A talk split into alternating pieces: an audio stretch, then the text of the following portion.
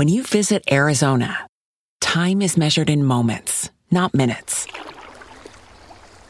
Like the moment your work stress disappears as you kayak through the canyons.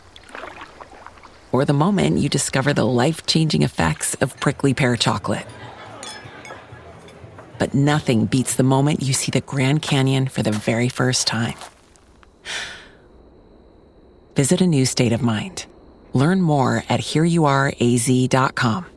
I've never been this nervous in my life. Greetings from Long Time No See the podcast. Every week, we'll be inviting two blindfolded comedians to answer a series of questions about their careers, lives, and opinions. Now, let's remove those blindfolds and start the show. Hi. What would your opening line with your celebrity crush be? Loved you in Harry Potter.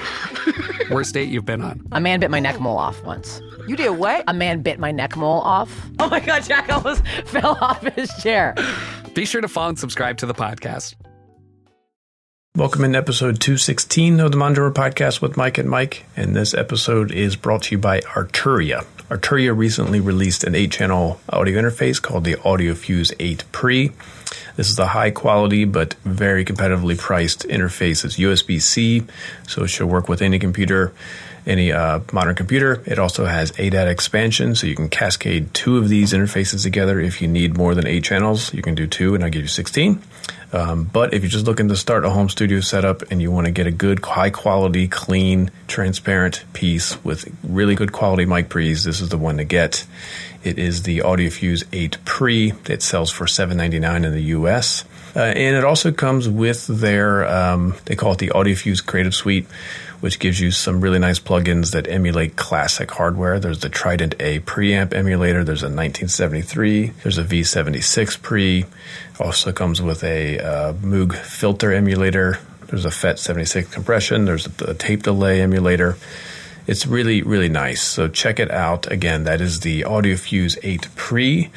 And then if you're looking to get into some other electronics, check out their DrumBrute Impact uh, drum machine. I recently got one of those myself. So we will be doing a full review of this interface. And I'll probably be using the drum machine to demo some stuff as well.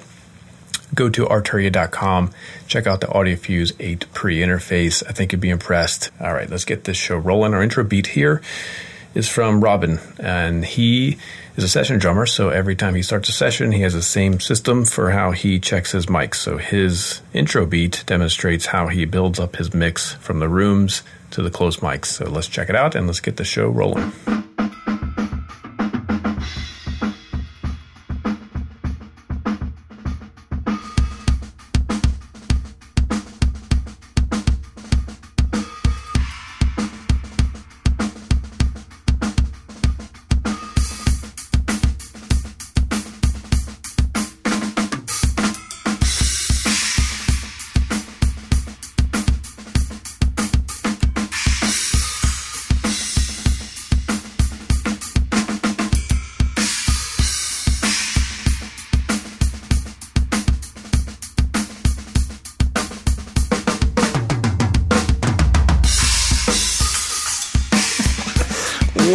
Episode without laughing at the intro.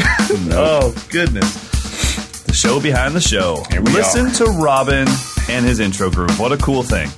Right, so uh, you probably noticed the mix. It started out sparse. So this is Robin Stone, a great, um, great drummer for Down Under. He's an. Ex- I've heard him do some extreme metal stuff, but in this, it's more of a, you know, a mid-tempo pocket thing. So what he's doing is he's starting with his room mics, and then he mixes in the kick drum mic, the overheads, the hi hat and ride mics, the tom mics, and finally the snare mic. So that's his approach to getting you know, a sound check before a session. He's doing a ton of sessions down there. So I guess this is like an everyday, you know, goes through a flight, pre flight check, which is interesting. I don't, I do the opposite, I think. I don't think I ever start with the rooms. So you start close, get your drums totally dialed, and then you season to taste with the room and the overheads. Yeah, probably. I, I mean, I've never really thought about if I have any system, but yeah, I'd probably do kick, snare, overheads, and then kind of bring in whatever's important. Hi hat, toms. Rooms are last for me. Yeah, I get my overhead sounding really good, and then oh, that's right, I'm done. and then maybe I'll bring in a kick mic if I'm bored. So Uh, what do you but- do? How do you yeah. What do you do? How do you judge when to stop the kick drum level? So obviously with Robin, since he's doing mostly metal, the kick drum has to be really strong. So you heard when it Sure. came in, that thing is punching like crazy. It's not Yeah. a, it's not a completely natural balance, but that's the mix that that style demands. So where do you stop with the bass? Yeah, mic? it's it's tough, right? If I if I put let's say a D6 or a, a beta, what's the Shure beta 52 52A. Yep. or 52A um, or a D1. So if I put like a normal uh, mic on there, a cardioid mic. Moik, a cardioid mic, Hey, a cardioid mic. Holy hell! Uh, it's it's it's weird. It almost sounds like I'm faking a bass drum sound because my drum set sounds so natural, and then there's this in your face kick drum sound. So Mm-hmm. Right. I can't do that. So I have the same large diaphragm condenser mic in front of my kick that I have over my kit, and honestly, I I bring up the level until I hear it. As soon as I hear it, I stop. Mm. But if I bring it up four or five more dB than that, then it's a kick mix with some overhead mixed in Yeah. So is- it's almost like I bring it up until I stop feeling it and start hearing it, and as soon as I hear it, then I'm done. So how does that change when you're recording the band? Does it change at all? Well, yeah, for sure. You know that was tough. I thought I could get away with it when we did the band stuff, and I really had to go into Pro Tools and grab the tom hits mm. individually, and it, it was like, okay, this this won't work. Now it would work just fine in a lot of different genres where you didn't have distorted guitar and loud bass; it would be Yeah. fine. But in what we do, we we knew as soon as that EP was done, it was like, okay, that's the best we can do. That's not happening again. Next time we go into the studio, it'll be all close mic'd for sure. Yeah, So- at least have the options. You could start with the overhead mix and then bring in the Totally. the And that's mics. and I would say that would be my preference would be okay, we do have let's use those close mics, the toms, the kick and the snare to sweeten the mix of the overheads in the room. Mm-hmm. Instead of, you know, close mic like if it, if if it's a country album, it's 80% close mics and then you're just getting in enough cymbal bleed to make it sound somewhat natural. Oh, I gotta tell you, most of the stuff that I send out for for for artists, it's in that genre. And Mm-hmm. I get the mix back. I'm like, you could have just told me like no cymbals because there is literally no cymbals in this mix. Right. Yeah, yeah, yeah. it would have been Fine. fine. And I, I, I would assume in their minds they're like, yeah, we got it just right. There's plenty bleeding through your rack tom mic. It's like, oh god, it's uh, I, it's definitely something that has to be seasoned to taste. And when when I'm with the campers, that's when I'm always, I guess, perked up to listen. Like I'm listening more intently because I'm trying to show them something, and, and we'll listen to something from the 70s or maybe hmm. even late 60s, and the drum set sounds so natural. And then we'll listen to something from 2019. One, none of us can tell if it is a drum set. Yeah. And Yeah. if it is, I'm like, well, is it even a drum set with samples put on top of it? Most likely. Mm-hmm. And it's it's just so I, I don't know. It's it's weird. It's it's synthetic, and it makes me miss bands. And that's Yeah. why I'm excited to talk about the way Danny recorded the new Tool record yeah. because that dude does it the right way.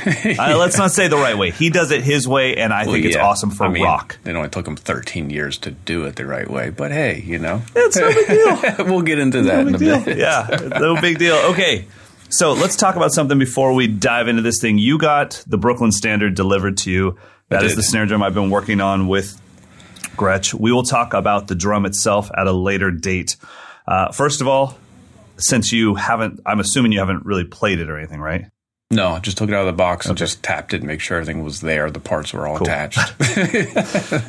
Okay, so we'll talk about the drum later. Let's talk about what that drum is going to go through. So when you do, you ta- I'm assuming you take it home, right? It doesn't happen at the Modern Drummer offices. yeah, it goes straight to the studio. Um, usually, I start by just hitting the drum as it's shipped, but Oh, okay. it just depends on. Who, I know some companies pre-tune the drums, some detune the drums, so I, I can kind of feel is this thing in a playable tuning or not. Gotcha. Um, just to kind of get a feel for you know where did the builder think it should have been tuned when they sent it or whatever. Sometimes the bottom head is a lot looser than I would end up having it. That's just like the initial. How's this thing work? How many lugs are there? How's the throw Yeah. off function? All Sure. that kind of stuff. And then I just get super nerdy and and do the exact same tuning for every single drum, just so I have like a, a control. Like I know this Okay. is my starting point. Every drum that comes through, they all start at this spot, and then I just So it's it's if you use pitches, it's a lug pitch of D over a bottom pitch of G. So it's a fourth. Okay. I try to maintain Okay. a fourth differential initially, and that kind of gives me like a medium tight, all purpose what a drummer wants to hear from a snare drum sound. That's kind of my medium tight. If you think Yeah. snare drum, that's what it is. Is that what ends up on a track when I'm recording? Almost never. But that's like the Sure. you're going to sit down behind a drum and you want to hit a snare drum. That's where almost all of us start. I think. Gotcha. So then I just play it for a while, you know, at that tuning, get kind of get the sense of, you know, how's the dynamic range, how's the sensitivity, you know, again, how's the throw off hold, uh, does the tuning hold? In this case, there's an Yeah. internal muffler, so I'll just mess around with it, like how how little or how much muffling can can it take, right. um, and then I take the batter head up as high as it can go. I essentially take it up to the point of choking and then back it down a quarter turn. And then I just start going super nerd. Play the same exact beat, record it, detune each lug a quarter turn, play the same exact beat, record it all the way down until the lugs are barely on. Wow. And then I just kind Okay, of assess. I'm not nervous. I'm not. I know that my son can perform at his best.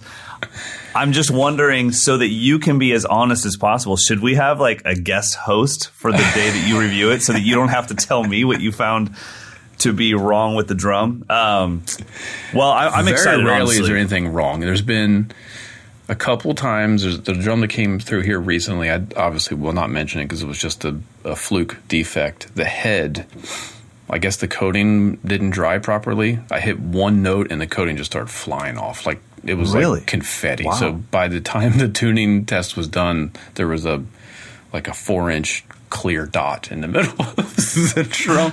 so that stuff happens from time to time, but right. nine times out of ten, everything is is fine.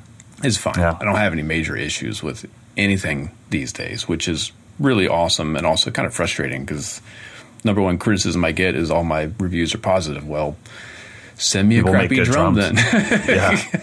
yeah. Um, well, the one thing I'm actually excited for you to get to mess with on that drum is since since you're such a big Ludwig fan, has Ludwig always had the circular uh, mute? yes. Yep. Yeah. So and like this a, is like a, a cymbal bar, felt. Yeah. right? And this is a bar that spans. And one thing that I've I, I see as being a massive positive for my students and for for drummers that are maybe not at that pro level and spending their entire life with drums is that mute is also a great way when you're just struggling to tune your drum and it's mm. just a bit wonky having it go up and just press against the head a little will take out those overtones. So you don't actually turn it all the way on. You just get it barely touching the head. It's almost like when you put two fingers on top of the head while you're tuning Right. to muffle some of the overtones. And i'm wondering how you'll find playing with that because obviously that bar I think it evens out the tone better, but it also spans more of the surface area. So if you're Yeah. trying to play a press roll and you landed on it, you're going to Yeah. feel it. and it's right? further in towards the center, right? Than because I think the Ludwig is is maybe two inches from the edge is where it kind of contacts. This like one right is where the logo on the drum head would be. That's where the yeah. the Ludwig This one's is. probably five inches wide, so it's as close to the edge as it can be, but it spans more surface area, so it has to be out a little bit further. interesting. Um, so I'm, I'm excited to see what you think about that. I'm excited to see what you think about the size choice because most of the drums we end up review- reviewing on here are five or six and a half. This is five and a half. Will give you mm-hmm. enough, you know, volume and depth, and then will it achieve what it was set out to achieve, which is to give people a great starter professional snare drum. Like it's it's honestly supposed to be a little bit down the middle because that's mm-hmm.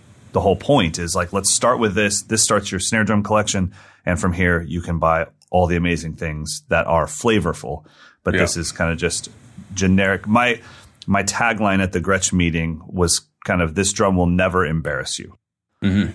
And that's the goal is that the producer will never have to say, did you bring anything else? This will do its job. Everything will be fine. Uh, because I was truly embarrassed in my very first studio session because I brought in a 12 by 5 Oh brass. wow! Dude, it was 92. what do you, I mean, 311 just released their first album. no doubt was on the road doing uh, "Don't Speak." So I, but but I saved so much for that. It was Ascend by LP, Oh, the Ascend yeah. brass snare drum, and I saved so much for that. That was the dream drum. That was what Chris from Far was playing, and Abe from the Deftones was playing one, and no one had endorsements. And I saved and saved and saved. I bought it. I thought it was like the greatest drum ever. It was the only drum I owned because I sold everything just to get it. Went into the studio and hit it once, and the producer was like, "Do you own anything other than that horrible drum?" I mean, we've we've hit on a theme here because it's like you know you can't you can't get away with an overhead and a in a room mic in a real uh, quote unquote Correct. real scenario, and I just did a master class at Peabody Institute on drum tuning and and you know how to choose drums. It was for audio engineering students who weren't drummers. Okay, And the number one complaint that every single one of them said when they were recording drummers was the snare drum always sounds like crap. And I'm like, Hmm. I'm going to tell you right now why. Because they're tuning it for feel and they're tuning it for rebound, which means it's guaranteed it's too tight. Like Too tight. way Yep. too tight. yep, which makes perfect sense. I mean, that's. I mean, I've even like I said when I when I tune a drum to D over G, that's what the drummer in me wants. But I know as soon as I put a microphone on it, it's going to sound small and compressed, and it's not going to yeah. be the right sound. choked. Well, and I think you know, looking back now, I could take that same with my current knowledge. I could take that same twelve by five brass into a studio, detuned one piece of gel, and the guy would be like, "What drum is that? Yeah. We need six of those here." Yep. It was just that I thought, well, it can only be a timbale with snares on the bottom. Right. you know, they would think like, oh, it's got to be a 15 by 9. You know, be like, no, it's a 12 by 5 brass. That drum actually was amazing. By the way, oh my God, I, I just have to say this because we never go full disclosure. So I'm in the, I'm in the Gretsch meeting and, uh, you know, DW is the distributor now for Gretsch, uh, LP, obviously PDP, DW, and Ovation guitars. Mm-hmm. So this thing in in one meeting, it was an hour and a half. We're covering DW, PDP, Gretsch, and LP. So I I gave this story. Obviously, I'm talking about like I don't want this drum to embarrass anyone ever. I told them what happened with my 12. Literally, the LP rep holds up the drum. He's like, "We still make it." I was like, I was like, no, no, no. The drum is amazing. My tuning skills were the problem. It wasn't the drum. Your drum is amazing. He's like, if anyone needs to order this, it's Well, awesome. next time you know, grab it, detune it, throw a gel on it, and like Totally. this is what it, The- would, which would have been. the drum was not the problem. So, anyways, I'm not scared. I'm telling you, I'm excited. Uh, it, it's crazy seeing it show up. At, I mean, people are getting it. It wasn't supposed to be out till NAMM. yeah, yeah. But so, that's not the way handmade drums work. Like they crank them out one at a time. This isn't this isn't being made in the U.S. by Paul Cooper at the Gretsch factory. So Yeah. he's like, uh, he literally he kind of told them at the big meeting with all the dealers. He's like, I just want to let you guys know, I think I could get like twenty of them out by next year. and everybody's like, Yeah, we need like twenty per shop. But it's like, but you think about it, it's like it's a dude in South Carolina making drums, and he's like, uh, Oh, yeah. and they and I mean, from what I heard from Gretsch, they're getting massive orders put in, and he's like, dude, we don't.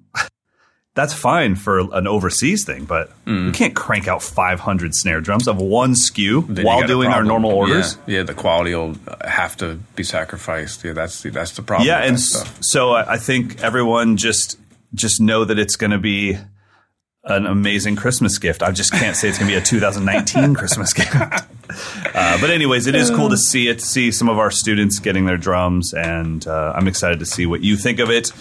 All right, so uh, you have a little note here about PASIC. What's going on at PASIC? We're just talking about that it's coming up. Yeah, it's coming up, and and if anyone listening is going to be there, I think it's um, November.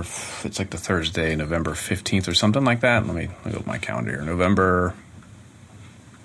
Yeah, 14, 15, 16. I'll be there. Um, it looks like probably on the 14th, I'll be hanging out at the Dream booth along with Scott Pellegrom. Maybe doing some giveaways. So maybe come up to the booth and say you're a podcast listener, and maybe they'll hand you a gift like they did a couple years ago. Oh, it's so many maybes.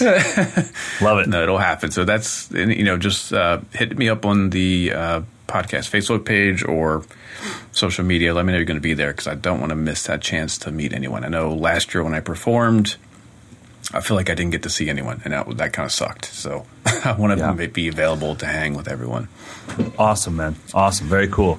Uh, well, I look forward to getting the reports back from PASIC. It is something near and dear to my heart. I mean, just a, a giant thing of education. I wish it was something I could attend this year, but my schedule will not allow it. I will be, I think I'm at that point like two days away from flying off to Singapore. So, Oh, yeah. got clinics and master classes coming up in Singapore. All right. Now, before we bore anybody with the rest of our lives, let's talk about something that got a decent amount of comments on Instagram and Facebook. Oh my gosh. Uh, so I put up a video. This will be our educational segment because it's something we can dive into. It's something Mike and I have actually gone through on this podcast, and Mike was helping me as I was making my way into the world of vintage drums. And I put up a video. Just I was all I was doing was swapping heads. Camp season's over. My heads, my drums are done being dented. Mm-hmm. So I was doing the normal. All right, I'm going to go around all my 12, swap the top heads. Going to go around all my 14, swap the heads. And as I was doing that, I put up a picture of the two finishes that are my two main finishes that I have here: a white marine pearl and a and a vintage blue sparkle. The white marine pearl is a 2019 USA custom. The blue sparkle is a mid 60s Jasper shell. It would be called a USA custom. It's a six ply shell, one ply of maple, four plies of gum, and one ply of maple. So they didn't have the name USA custom at the mm-hmm. time. They all those drums were just named after their sizes. So it's a progressive jazz size, but it would have been a USA custom. I put up those two finishes and said, "What's your favorite finish?" Well, that in itself triggered this thing. So a, a lot of people said Dawson would put the white marine pearl on the blue kick. So I literally did that because I was oh, like, you know what? I haven't heard a modern tom on my vintage kit. I'm only going to swap out the tom, and since I'm using a snare stand now for my tom, it was easy Yeah. enough. I did that, and I was like, whoa. I wonder if people, if I use the TuneBot, would anyone be able to hear the difference? More importantly, can I hear the difference? Mm-hmm. So that's what I posted on Instagram. You saw it, right? I did. I saw the teaser and then I saw the actual post. I watched it once, but I didn't watch it twice because I didn't want to get biased on knowing the order of which drum was which, expecting that we would probably talk about it on, on this podcast. We have to. I mean, we have to. So, just so you guys know, uh, here's the the Dawson side of things, the nerd side of things is it is the same drum, although they are definitely different uh, height dimensions for sure. Really? they're both twelve by eights, but I don't know if it's just that the the way that the diecast sits on top of the vintage drum, but the vintage drum is absolutely taller. Taller. Not, I, I didn't do shell by shell. I'm just telling you, when I'm swapping video frames, I can see it. It's definitely like an eighth of an inch taller. Or the hoops are just yeah. bigger. could be that. Uh, like I said, I didn't because I didn't even notice it until I'd already swapped heads. But they're both 12 by 8 toms, 8 by 12 toms. Uh, and then they both have the exact same heads, top and bottom. So they both have Aquarian's single ply head, which is just called the single ply texture coated on top and bottom. And they were both tuned to 270 at the tension rod. Uh, so I use the TuneBot, and every tension rod, top and bottom, is tuned exactly the same on all both drums. Okay. Well, So- I think we should listen to it before we even speculate. Okay, good luck, bro.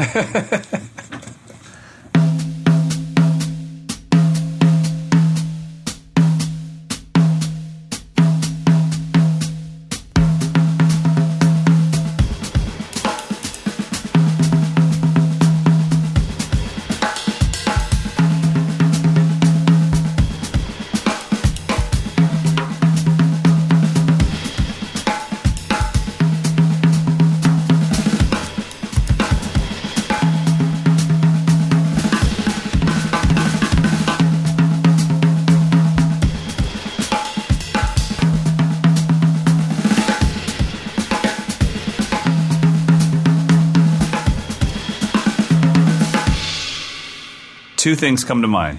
Okay. The TuneBot, the TuneBot is the shiz. okay. Yeah, anyone That who thing did its job. Anything who poo poos that just hasn't really used it. I get it. You should be able to man up or woman up and tune your drums properly without any tools. Totally. But if you want to get scientific, that thing rocks. That thing totally rocks. Uh, two, talk about consistency in product. Right? That would not have happened if I tuned bought a Tama Star to that exact same tuning versus a Gretsch, or because I just saw that happen with DW. Um, now the tone would have been the same, everything, but there there would have been something different. I, I was shocked at how consistent it was.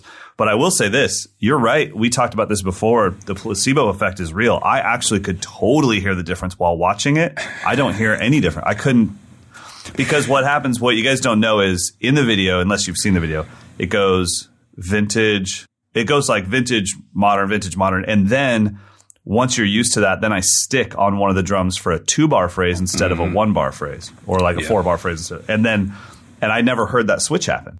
No, I mean there were a couple of times when I was watching the video where I closed my eyes. That's probably mo- that's probably the modern. I look up like, yep, I was right. Cool, I'm smart. And then I'd be like, eh, that sounds like the vintage. I look up, nope, that's the modern drum. So I know 100. percent I'm guessing. Therefore, I can't tell. If anything, I felt like there was.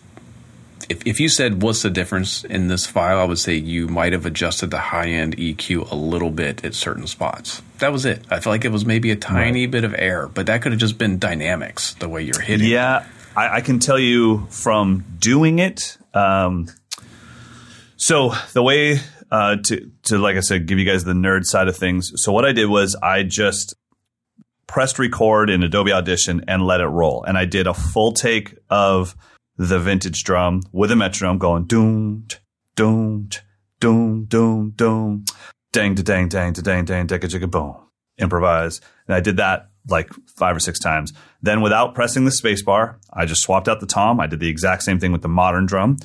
And then I came in and I was filming the whole time. And then I exported the audio file as one big file sync that up to the entire video and then I started chopping it up so the audio is all one mix. Um, and then, yeah, all I heard was there was a tiny bit more attack and and clarity in the modern drum, which I'm not even hearing now. Well, now that we're you were listening, looking at it because it's Right. a brighter, cleaner looking drum. yes, I totally agree. I totally agree. And and they are both. Uh, all four heads are brand new. So here's my thought: whatever differences there are would be swallowed by guitars the second you Yeah. started playing. I mean, yeah, we obsess over the minutia, but you blindfold 100 people and, and have them just hit those two drums or listen to them from 10 feet away from the kit. right. No one's going to be 100% certain. No one. Now, here's the question I have for you. I have a question and a statement. My question is Do you think that that is a product of the fact that I crank those toms? Because I feel like I can't tell the difference between a Catalina and a USA Custom at jazz tunings. Yeah, possibly. If I went fluffy and thuddy, I feel like we might hear a little bit more difference. Um, or maybe it. medium tuning. yeah, it's worth maybe a, a follow up. I would, I would guess that the vintage drum would just sound deader because the wood Yes. is drier. I would Right. guess, but again, you have to fool have me. Have to try it. Now, the comment is I can tell you guys right now, you would hear a massive, ah, God, I don't even want to say it, but I feel like you would hear a massive difference if I did that exact same test with two snare drums of those same eras. Yeah, But it's, but I don't know if it's the shell. I think it's the snare wires. It's the throw off. Because when I listen to like my the the Slingerland that you helped Amber buy for me, mm-hmm. I don't feel like, and it's like this total ragtime sound, mm-hmm. but it's because the snares are like 14 strands. Yeah. They're, and they, they, they, it's the way the bed was cut. I mean, they just go, kick, kick, kick. That's it.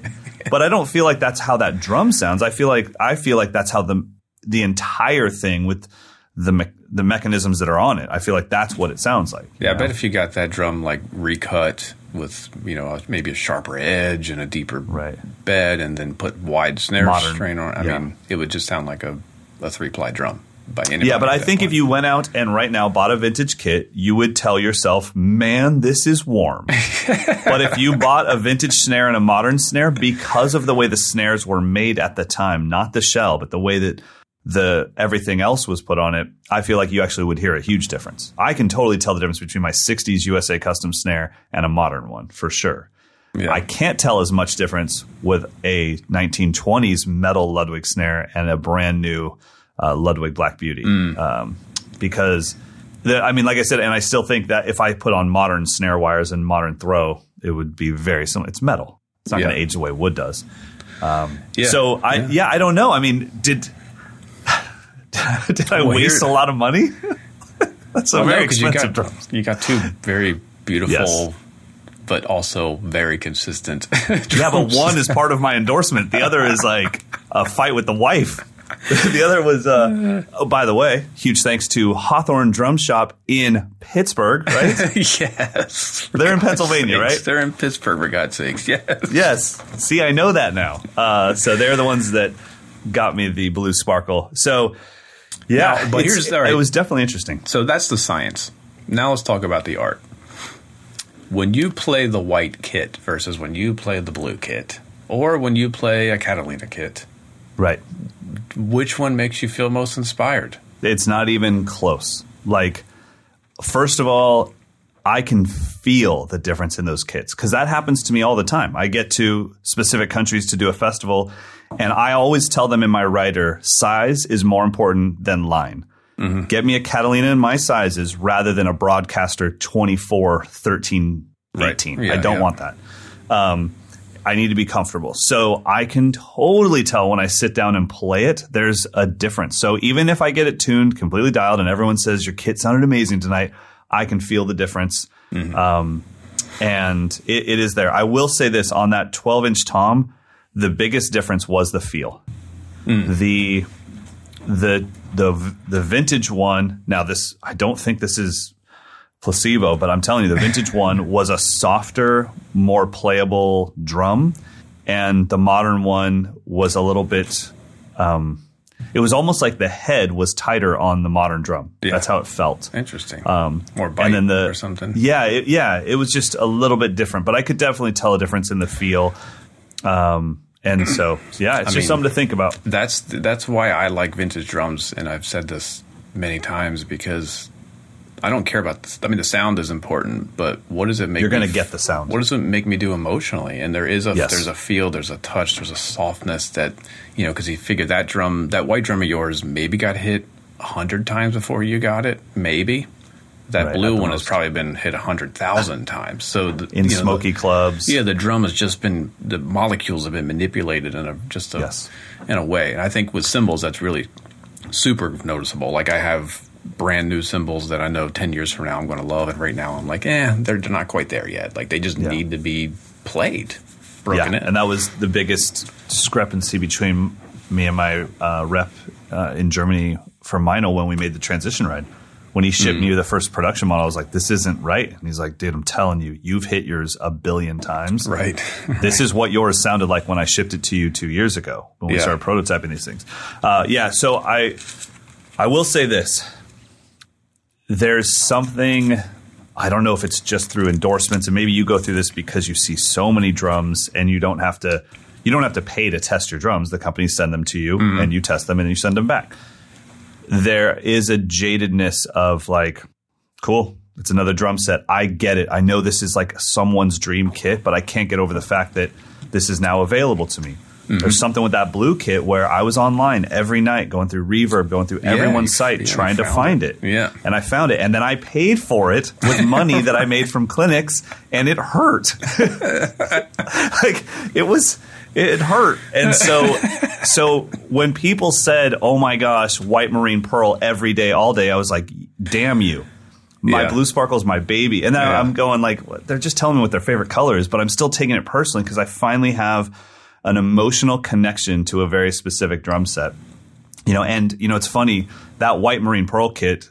Most people we talked about it two weeks ago. No one's ever really seen it because it was made for this for the Brooklyn Standard snare drum shoot Right. that's coming up in December. So that's why I'm not playing it. Well, that happened. That kit got started being made a year and a half ago. So it was before I had my vintage kit. Well, even uh, Andrew Shreve at Gretsch was like, dude, I know we made you that kit, but that blue sparkle is kind of your signature kit now. You, It is, You, yeah. If you're going to bring a kit to the studio, you kind of have to bring that one. Yeah. It's like, well, okay. So, like, oh man, that's uh, so yeah. So it's kind of nice to have a drum set. I've always wanted that. The like, that's my kit. I, you know, you and I get to see at NAMM every year. You go to the Ludwig booth and they'll say, "This is Franklin Vanderbilt's kit," mm-hmm. and you recognize it, or this is this was Jack DeJohnette's kit, Yeah. or whatever, whoever it is. And I always thought, what if Gretsch said, "This is Mike Johnston's kit"? What? No one would know. Like, I don't have a kit. I finally feel like I have a kid. Yeah, that blue one. Yeah, I think it is. It's funny because I don't even remember what you had before. Because you were no, you had that brown one. You were super Uh, stoked yep. about the brown one. Yep. But yeah, I think the blue one is you. Well, that's that. So All that white thanks one's so much. going to um, a Fairfield, very, New very lucky person. oh, I gave away a Brooklyn Standard the other night. I gave away my prototype. Yeah. Oh, Why? dog. What's wrong with you? So, okay, we have to get to Danny Carey, but quickly, we did this thing. So it was the last camp of the year, and I was in that. You've known me for a while. You know how I get in those green tea zones where I'm just not fully coherent. and I'm just flying high. So I was in one of those zones. It's the last camp of the year. I'm so bummed that I'm not going to get to do this on a weekly basis, you know, for another six months.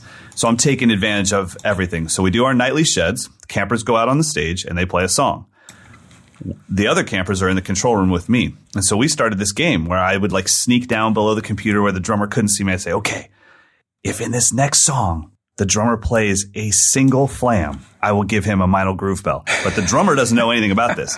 So we're listening for three minutes and it's 80s night, by the way. So they're doing Wang Chung. Great job, Bob Terry. They're doing a little uh, everybody Wang Chung tonight, and all they have to do is one flam, and they get a free cowbell. But they don't know that.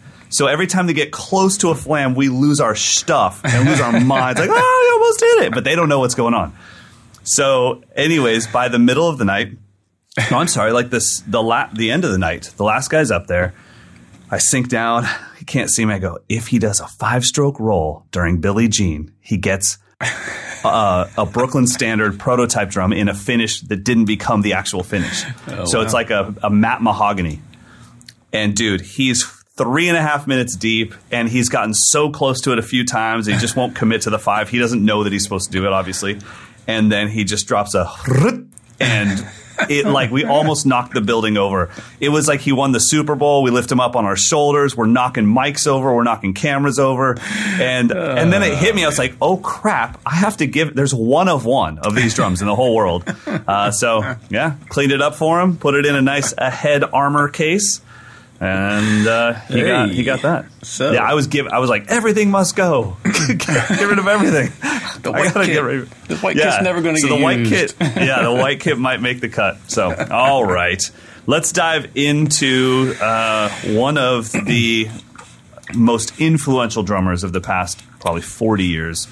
As a drum instructor, I can tell you that this man's name gets probably brought up more than anybody else as far as people asking me, "Can you teach me this?" And hmm. the drummer I'm speaking of is the great Danny Carey from the band Tool.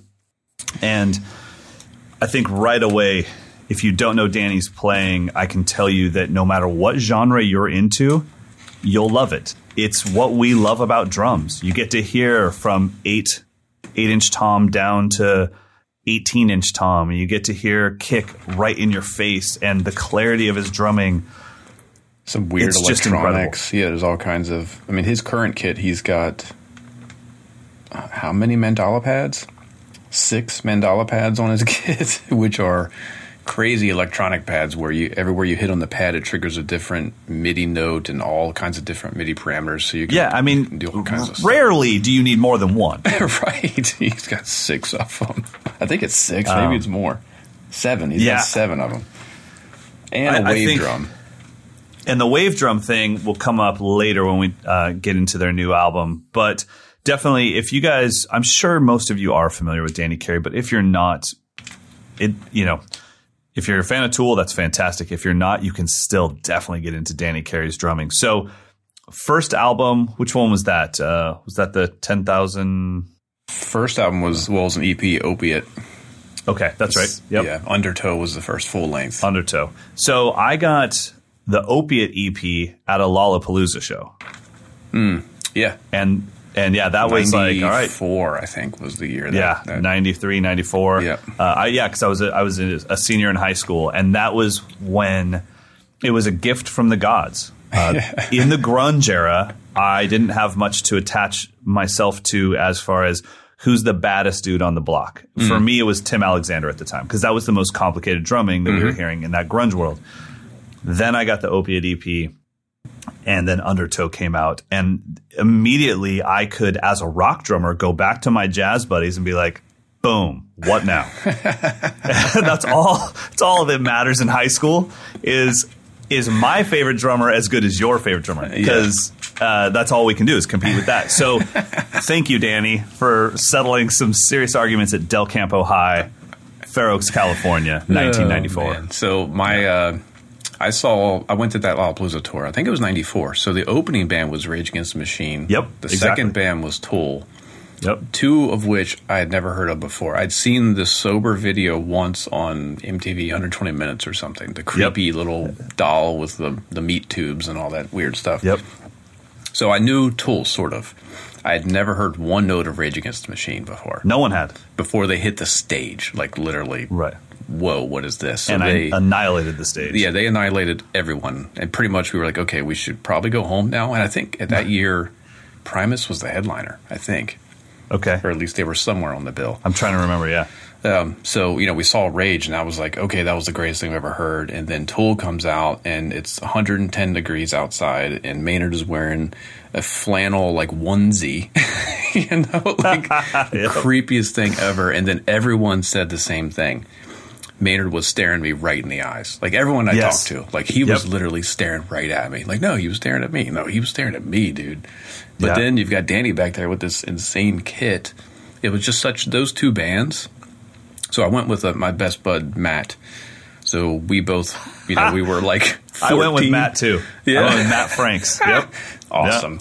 So we, you know, we were teenagers. We didn't have any money, so we went to the the tape store, Waxy Maxies. He had ten bucks. I had ten bucks. So one of oh us had to buy the Rage tape. Rage. and one of us had to oh buy. oh my god! we would it was just exactly the same. it every week. We went to Dimple Records. We got our tapes. Put it in my in my tape player. Drove my 1979 white VW Rabbit with neon blue interior, and wore the hell out of Rage and Tool back to back. Absolutely, man. Yeah, we would just trade. I ended up getting Rage first, and then he got Tool first, and it was it was perfect because I was kind of more into groovy funk, and he was into more kind of progressive music. yeah. But we would just trade like every week, and those two records, I think, of that entire era for me, still stand the test of time.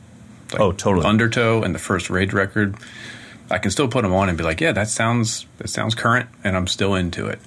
So 25 years later, Right. Tool comes out with a new album and does not give in to the pressure. They are we're back to 9-minute songs. Yep. We're back to amazing what is probably considered in today's modern rock and modern pop era overplayed drumming, but it's not. It's not when it's in Tool. It's it's very much so. It's weird how Danny's able to make prog drumming accessible to the masses. Yeah, I think that's kind of the secret for me. Like Rush is a thing, and it, I always kind of always have to have a little bit. Like for me, Rush and Weckl are a thing that I have to tell my friends. Okay, you're not going to love the music, Right. but just listen to the musicianship. Where with Right. Tool, I think it's because you've got Maynard, who's just a high art, insane front man. Yep. And you've got a, a guitarist and a bassist who have really good aesthetics that's tied to classic rock and everything else that it never goes full nerd, you know? Like Right. They're, Yeah. just, they're just super cool. And I think that's the magic. So Danny's able to just create these insane parts that that you could just put into a Rush song or something. But at the Yeah, same time, the the band just sounds so cool and so scary and, and magical. and I it's weird. I I wish I could have a 17 year old buddy here, drummer buddy, to listen to the new album Fear Inoculum with me, so that I could find out. Okay, do I think this is amazing because I've been a Tool fan for almost three decades, or is this just amazing? Because well, I would listen to it all morning. I mean, it was it was uh, it was awesome because how often do you get to have a blast from the past while listening to a brand new album? Yeah, and it's different. It's not. I It's mean, different. No, it's I mean, I wasn't like different. I wasn't wishing for old Tool. I wasn't thinking, oh, they just copied themselves.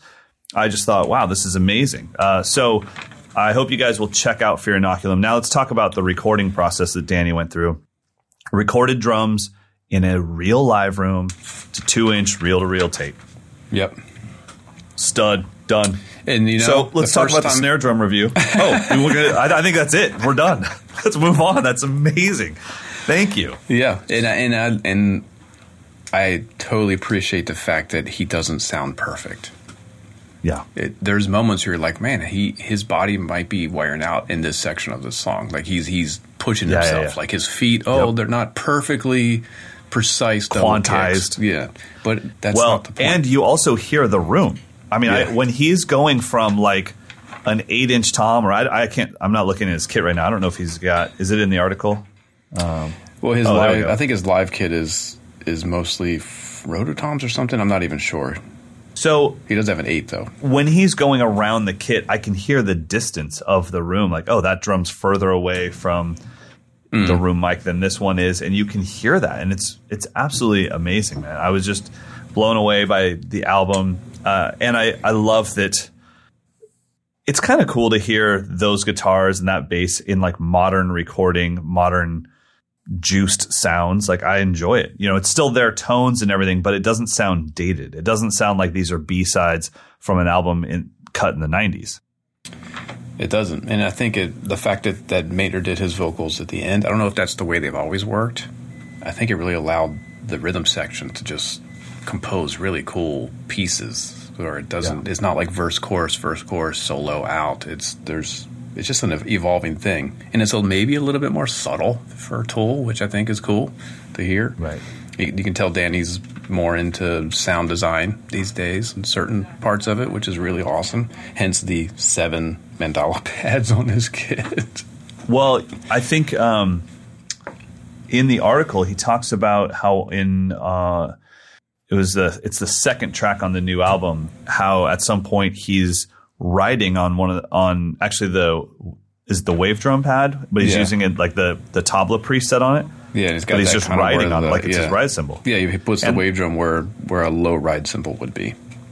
awesome and it's a really cool part but then it's this weird tabla sample mm-hmm. against his left hand i'm assuming playing just one of the rims of the drum and so there's this super organic sound versus this synthetic organic sound and I was just i was really impressed by it Yeah, so maybe we should drop in a little bit of the opening track.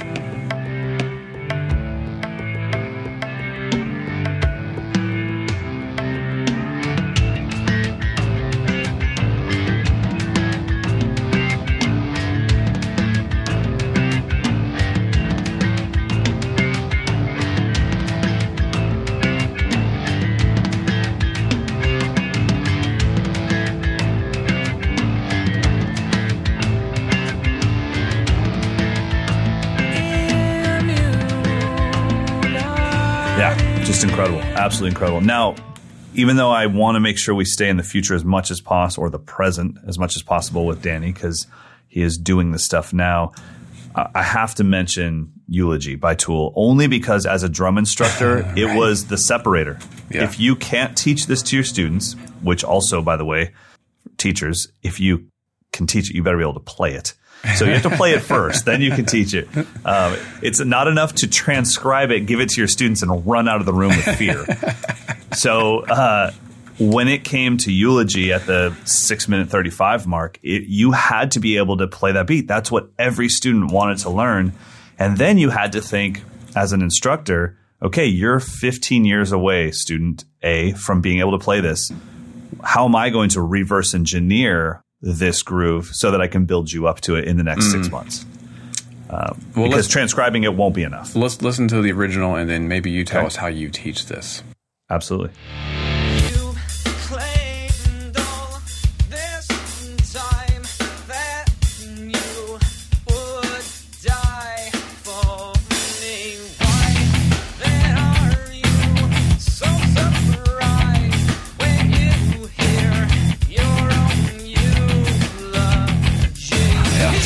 Let me tell you a little bit about my experience with it first.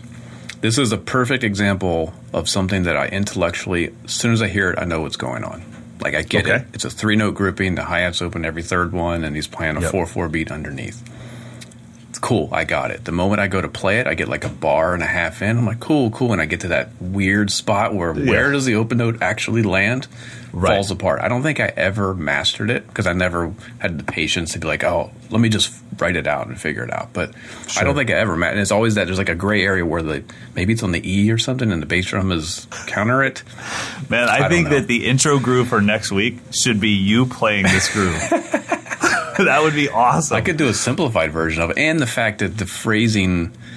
It's not like they said, okay, we have to make sure that the groove resolves perfectly every time. He just has to no, and it force doesn't. it. He just stops. Yeah, he yeah, or stops. he yeah he rounds it off at the phrase. Yeah. So, yeah, I mean, man, right off the bat, same thing as you. I thought like, okay, this isn't that bad, and then I realize on the intellectual side, okay, his hi hat is in three four, so we've got this one e, a two, and a three e, and one e, a two, Oh, and wow. a three e, Okay. and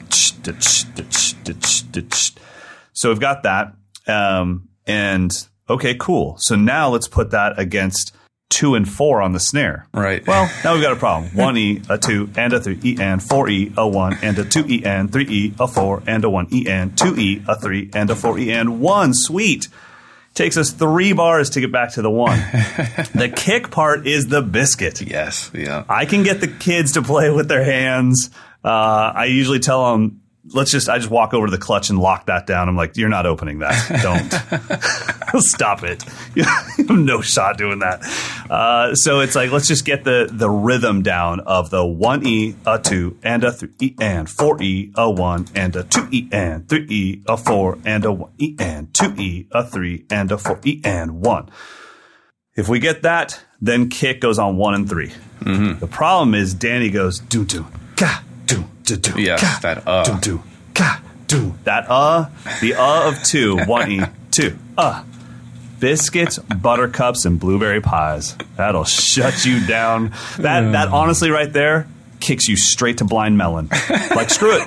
I'm a blind melon fan. 1994 screw this. I'm a Blind You blind go melon buy fan. a cajon and some hot rods, and you're good You're to done. go. You're done. You have no shot playing that. So yeah, that. But okay, I think the biggest lesson here is what you and I personally got out of this. I can play Yeah. this vibe all day long now because of this song. yeah, I can hear three over. I do it on the bell. Yep. Exactly. I do it on the bell all the time now. Yeah, yeah, that's a And classic. this one. introduced me to it. Yep. I- I it think, was um, really cool. I think I'm going to take you up on that challenge. I'm going to create my own version of this beat for next week. Okay. yeah. That would be some great Instagram. Like, I would love to see you and your electronics and all that stuff. Get in on it. All right, everybody, please check out Danny Carey. Uh, I don't even need to tell you. Just type in his name and you'll find a trillion things. But check out the new Tool album, Fear Inoculum. It is incredible. And like I said, if, if you haven't, if you don't have that prog band to attach yourself to, and you want something that's new, I know we all love animals as leaders, we all love periphery, but that stuff can be a little bit dense just to listen to. This is fun to listen to, but it also feeds your drum nerd side as well. Indeed. So it's time to thank our sponsor, uh, Arturia. And we've mentioned it before, but if you're looking to start a studio, a home studio, uh, you might want to consider starting with their AudioFuse 8 Pre dual mode audio interface. This has eight, uh, what do they call it? Eight um, discrete pre's. What do they call these things? Either way, it comes with eight mic pre's uh, eight line outs, has an 8 out expander. So if you want to link up two of these together and you have 16 channels, you can do that. Um, it comes with seven seven of their really cool plugins, which are like mic pre emulators. Um, this thing is a beast. I used this when I was in London um, for the demo for them, and the engineer thought it was broken because there was zero noise coming from the interface itself. Really? Yeah, it was it was completely silent when when there was no sound when you weren't playing anything. But So- you had all the mics plugged into it. yeah, everything was on. Everything was leveled up. He was like, "Something's not. The speakers aren't working, or something isn't right." But it was just so silent. So it's That's a really high cool. quality piece, and it is only seven ninety nine if you're in the U.S. and that's the list price. You could probably find it for a little bit cheaper. That's hard to beat if you consider you're getting, uh, you know, a mic pre for under a hundred bucks each. I mean, just Google Neve mic pre's and compare what the pricing is for that. Or DM me, and I'll tell you exactly how much it costs. And it So check it out. It Is the AudioFuse 8 Pre audio interface by Arturia. All right. Well, I think uh, because we're so excited about the stuff we talked about, this might be our longest episode ever because we're just now getting to the candy. Um, good gosh, almighty Joe Friday. All right. So let's talk about some snare drums. All right, so we are we hinted at this for a while because the you know, uh, Black Swamp Dynamicx sponsored the episode, I believe last week or a couple weeks ago. So the Medallion brass snare drums under the Dynamicx line is what we're reviewing. They sent us a five by fourteen and a six and a half by fourteen. These are one millimeter rolled uh, brass shells. They have a center bead, um, and they have um, what else do they got? Deeper snare beds than than most. Um, Nice. 20 strand of their own uh, wires, triple flange 2.3 millimeter hoops, their own throw off, which works really great, really classy. Um, and arch, their arch tube lugs, which are really slick and also keep the hardware off of the shell. They sent one that has a torched finish, so it's like Oh. a it's a Oh, black nickel, patina. yeah, black nickel that's been patinaed. And then they also sent one that the owner of Black Swamp hand engraved himself with this bow tie etching, which is super cool. That's the six and a half. Now, I've said on this podcast because of the somewhat signature drum coming out this year, I, I, I really just can't check out many snare drums. What if if you just have too many of the five by fourteen torch patina? I get it. My campers that won't be here for another six months would love to check this out right now. God, I lo- there, I'm a sucker for five by fourteen. Excuse me, uh, yeah, five by fourteen Yeah. with some patina on it. Oh, that is my jam. God, that's a good looking drum. So, all right, we're gonna listen to these things. Yeah, let's check out the five first.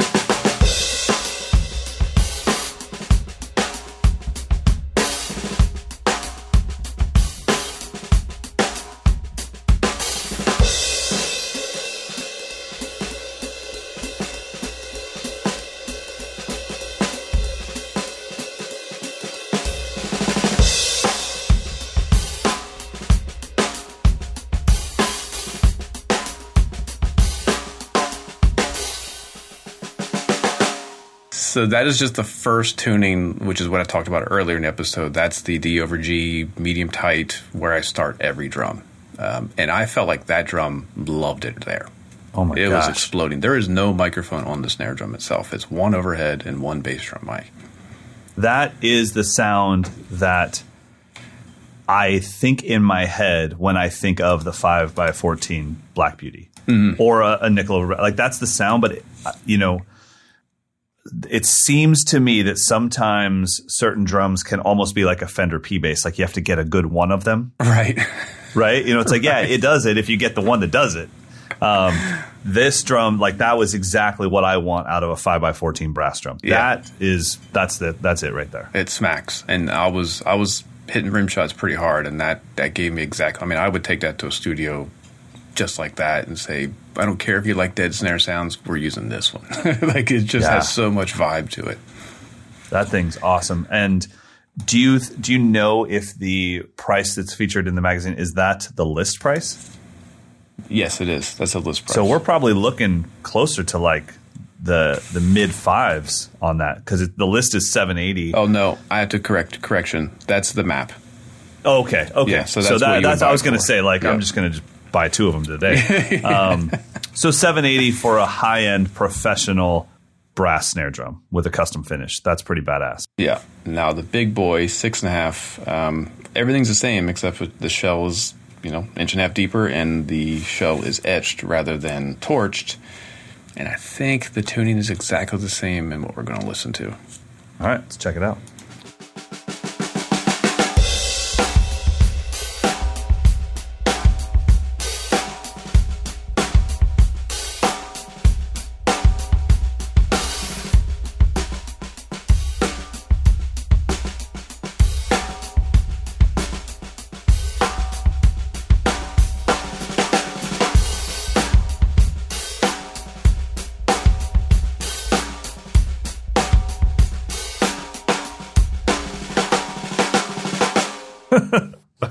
I'm not laughing at you, but I'm totally laughing at you. Okay. You so have a snare demo groove. it's always kick followed by two ghost notes followed by a kick on the uh. Dupa piku cat. Dupa. And the only reason I'm laughing is because it's totally my demo groove. It's like everyone's demo groove. It's the like, NAMM all right. groove. Let's just call it's it the the NAMM NAMM groove, groove. yeah.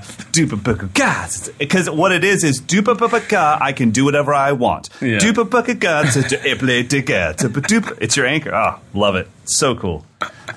So, Oh, that drum sounds amazing. Yeah. Now I think yeah, it's just a bigger sound. I think it's just a bigger sounding, more tone version of what we heard before. Super Man, I almost feel like it almost even comes down to the looks. That's a beautiful drum.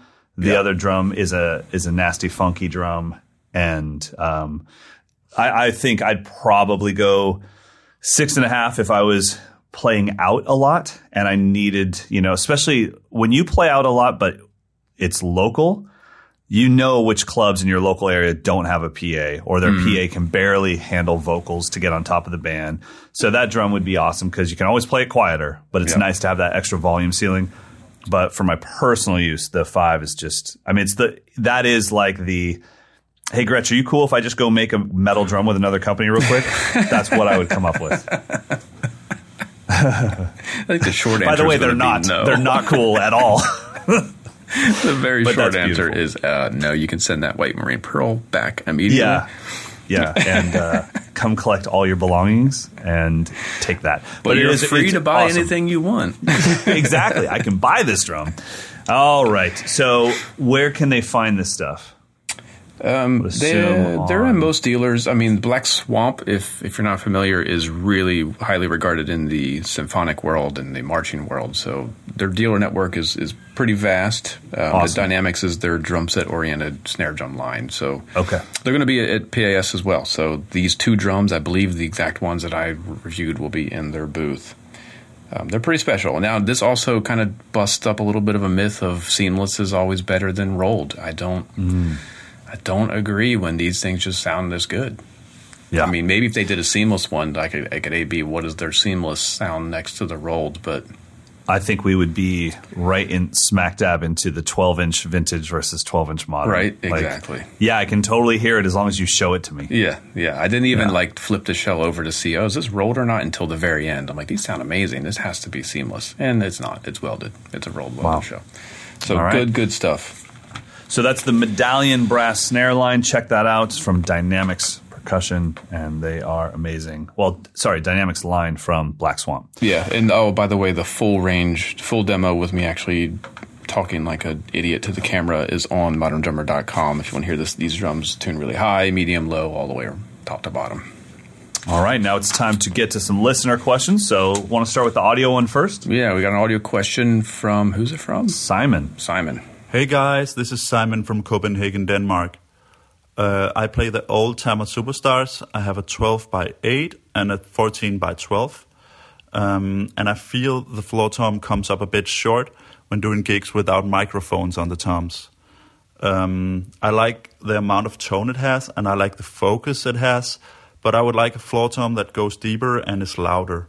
I've tried the 16 inch before, um, and I feel it's a bit too big and gets a little too rumbly for me. So I started looking at 15s. I found a 15 by 11 for $220 and a 15 by 14 for $350.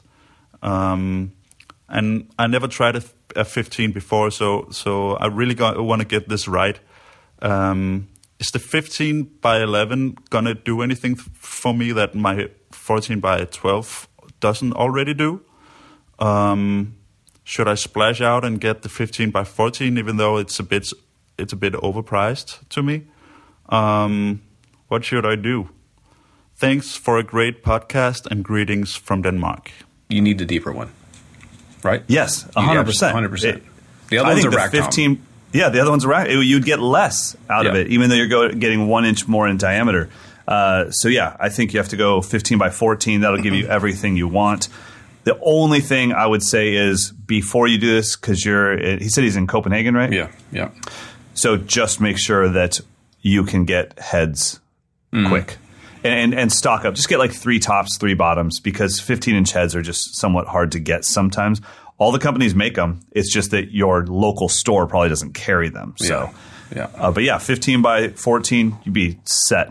Done deal. Yeah, that's that's a common problem that I have where the 14 is just it just craps out on the gig. It sounds great at home and in the studio. We go to the gig and it's just it just craps out. Not enough. And Yep. the 16 is maybe just too big of a drum. 15, I'm becoming more and more of a fan of a 15.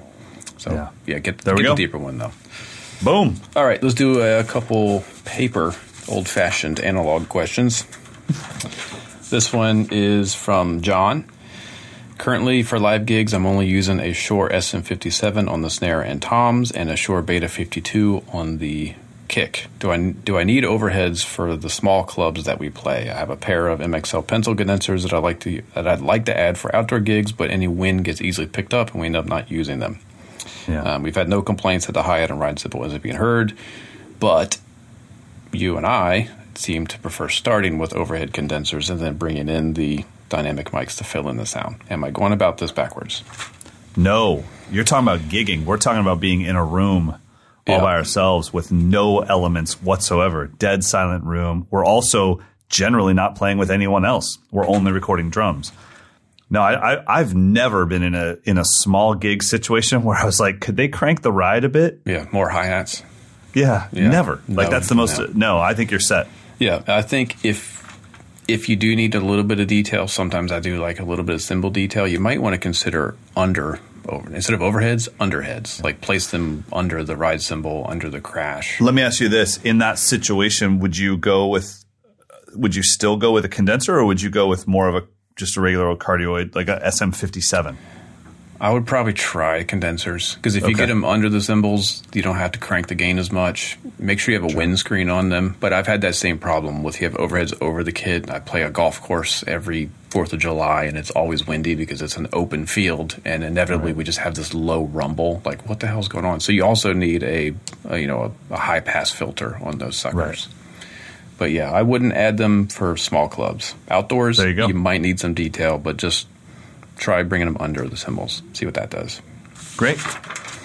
Um, okay, this is uh, one more. We've got this one from Dallas. Uh, I know this is an age-old topic and depends on height, leg length, etc. So specific num- specific numbers can never be given. But what I'm getting at is a generic question based on what I'm seeing. Drummers of yesteryear, Buddy Rich and other big band drummers, as well as Ringo, seem to sit higher, and drummers of today seem to be sitting lower. So, is there a health reason for sitting too high? Is the ultimate question.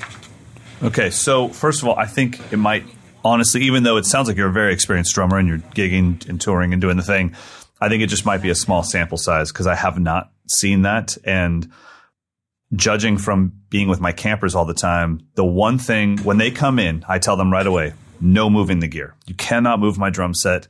I want you to become a professional drummer, and part of being a pro drummer is sit down and play it as it lies. Mm-hmm. However, I have a hydraulic throne. We are all different heights. Please adjust the throne to whatever you want. Mm-hmm. I would say on average, they all sit uh, an inch or two taller than I do, and I actually sit kind of high. Mm. So I don't notice a trend that people, and these, so now we're talking about drummers from all over the world. When I sit down at other pros kits, it's definitely a mixed bag. Sometimes I'm shocked at how low the drummer sits, and these are, you know, some of our heroes, and then sometimes I'm shocked at how high they sit.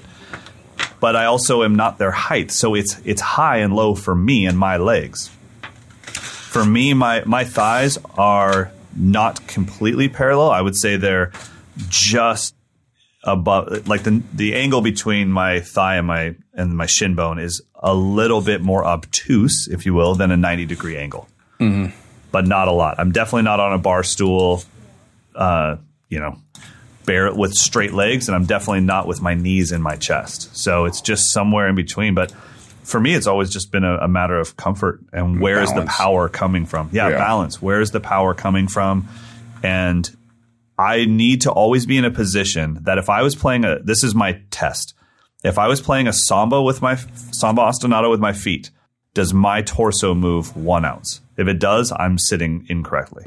I should be fully balanced on my tailbone to use both feet independently and not be swaying back and forth as I'm going from leaning from one side of my body to the other for the balance. Yeah, that's a good test. I mean, Um, I guess I tend to sit a little bit higher than most, but it's always changing. And like when I sit on Carter's kit, he sits a little bit lower than me, and it feels 100% comfortable. So I'm always reevaluating. Uh, by the way, Brendan Green did do an article series for Modern Drummer that's called Drum Set Ergonomics, and part two is on seat height. And as I was Fantastic. editing and working on that piece with him, he kind of opened my eyes to the idea of it's really about how what's your range of motion in your hips. It's really your height has little to do with it. Like Really? what is your range of motion in your hips? Because if you're maxing out, you're you're going to be buckling your lower back, and everything's going to be compromised. So it becomes more about what is your actual biomechanics of how your skeleton works and your muscular system. So check that article out, Drum Set Ergonomics. You can search on the website Part Two Seat Height. That really helped me kind of get over this myth of well, I'm taller than most, so I got to be an inch. So I have to sit taller. Yeah. Yeah. Not No, true. Not true. Not true. All right. Well, thank you guys for sending in your questions. Please send in more. We love the audio questions. That is mdinfo at moderndrummer.com. You guys can ask anything, and please, especially for those of you that are somewhat new to this to this instrument, never feel embarrassed about whatever your question is. All of your questions are questions that Mike and I had ourselves when we were exactly where you are. So bring it on. We're happy to help in any way we can. But now it is time for picks of the week, and my pick of the week is coming at you hard. I am never going to, yeah, dude. easy there, Dawson. Clean it up, Kathy. I am never going to live without these again. I just have to find them. There we go. Uh, the only issue I could find with the Brooklyn Standard, so this is something to everyone that's going to buy one of these drums. The only issue I could find is when you're cranking it down. I think there's a problem with the uh, the washers on the tension rods being steel and the counter hoop being steel as well, and they grind. And Yeah. I feel like when you have smooth tuning, even at the highest tension, that to me is a signal of an expensive drum. I don't know why. sure. Yep. I just go like, oh, buttery tuning. So the Hendrix drums tension rod sleeves, Oh, those yeah. nylon sleeves. Yeah. I I do not. I'm not endorsed by them. I bought them on Amazon. I got like a thousand of them for ten dollars. I am never. Well, Are they hyperbole, colored? Are they you can get them in black. I got the clear ones okay? or maybe white, or, but they're somewhat opaque. Um, I don't want to live without those ever again. Um, I I love them. I put them on all my toms and cranking my snare to full 311 level. It feels like it's almost like You're it's just butter. That, you're not getting that like. Like, should I keep going? Because in our heads, it's like, oh, I'm messing something up inside the actual lug. Yeah. It's really just the grinding of the washer against the, it's like metal against like metal. So yeah, these little, little things, they actually have, they're not just washers. They also have a sleeve that goes uh, down the tension rod just a little bit. And so it goes through the counter hoop. Yeah. Uh, so it protects against that. And I put it, like I said, as soon as I put it on my snare, I was like, okay, I wish I could go back. I wish Gretsch could do a deal with Hendrix percussion and put these on the drum because it makes you feel like the drum is more expensive than it is just because of how smooth it tunes. well, there you go. You charge fifty more bucks for it. I just said you get a thousand of them for ten dollars, and we're gonna up the cost of the of the drum by fifty. Uh, so yeah, so check it out. I got it on Amazon. Um, it's weird. It, I don't know who titled it, but I see it as Hendrix Drums Percussion Holder. Huh. I, that's a horrible title. These are tension rod sleeves. Um, so yeah, just check it out. Hendrix Drums. Look for it on Amazon. You get a bag of uh, let's see. So you can get a 50 pack for $11. That's rad. Um, and it, the tuning is more accurate when it's that smooth because you don't over tune by just trying to grip it. You got tighter tunings. Where now, I mean, I can go like a 16th of a turn perfectly smooth on every lug. Um, and when you're dealing with the TuneBot, that's actually important. Yeah, I wonder if how they hold up for like holding tuning. Is it designed to do that as well? Yeah, so it says, um, well, it says produces smoother and more accurate tuning. I guess I'll just have to find out. It's always that tension rod right by your inner thigh. Yeah, right. That's the one that's going to come out. So uh, it's good, good call. I've had them on now for, I've had them on through the whole camp and it didn't detune. So, but I'll, I'll, I'll keep you guys posted on it. But I, I'm really loving those. So uh, you can get 50. You can do your whole kit pretty much for 10 bucks. So the Hendrix drums percussion holder. Horrible Sweet. name. All right. I'm sure that has a different name, but you can, I'm sure you can Yes. find it for what for that. So my pick of the week is a YouTube channel that um, I've been subscribed to, and I, I keep forgetting to check out the new updates. So it is the Sessions panel, and they just posted an interview. Uh, Dom Famularo is the host of all of these. It's kind of a CNN style or a 60 minute style sit down with with Yeah. artists. Uh, they just posted one with Jack DeJohnette that's incredible. And then I was digging through, and they recently posted one with Will Calhoun. So those two in particular, just their personal stories, and just to kind of hear their philosophies straight from you know first person account. It's really inspiring. Jack is my all time favorite, so I, anytime I get to hear him talk, it's inspiring.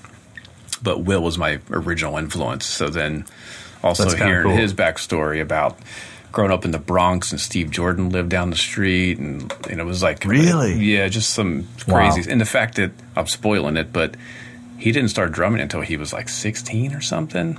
Don't want to hear it. he wanted to be a motocross racer. Oh man, me and me and brother Will would have got along just fine. so just check it out. It's the sessions panel if you don't subscribe already. There's tons of stuff. It's not just drummers. He's, he's sitting down with all kinds of artists. So I think their goal is to document top artists while they're at the peak you know to have all this stuff documented telling their story their background their philosophies so this is they're all each like 40 minutes long really good stuff no drumming that'd be one thing i wish that they just would insert two minutes of drumming but Right. I'm, I'm happy with it so will Calhoun in particular jack DeJohnette the sessions panel youtube page check it out Awesome. All right, and everybody, I did a little more digging. They're called the Hendrix Drums sleeved washers. You can get There them in go. white or black. The Hendrix Drums sleeved washers. Throw those on your kit if you're having any grinding in your tuning, and you will be set. Everyone, thank you guys so much for listening to this week's episode. We appreciate it. Please head over to iTunes and give us a five star review. we Five-star actually rating. we could use some reviews please not that my Okay. ego needs it but we need it to help keep the keep the podcast rolling so if you don't mind typing up you hate us you love it whatever just do that on itunes for us we appreciate it Yep, just the you love us part. That's what he was talking about. Yep. All right, everybody. We will see you guys next week. Mr. Dawson, have a I'm good going to go film some videos. all right have fun Later, brah.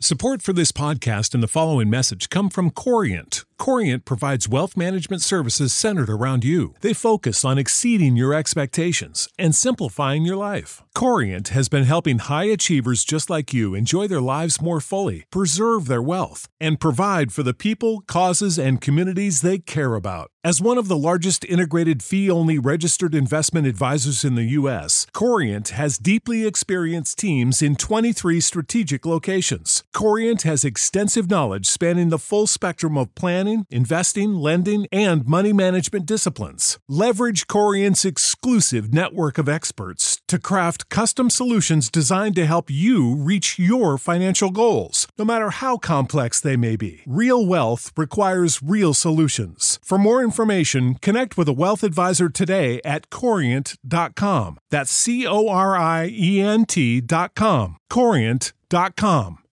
When you need mealtime inspiration, it's worth shopping Kroger, where you'll find over 30,000 mouthwatering choices that excite your inner foodie. And no matter what tasty choice you make, you'll enjoy our everyday low prices, plus extra ways to save, like digital coupons worth over $600 each week. You can also save up to $1 off per gallon at the pump with fuel points. More savings and more inspiring flavors make shopping Kroger worth it every time. Kroger, fresh for everyone. Fuel restrictions apply.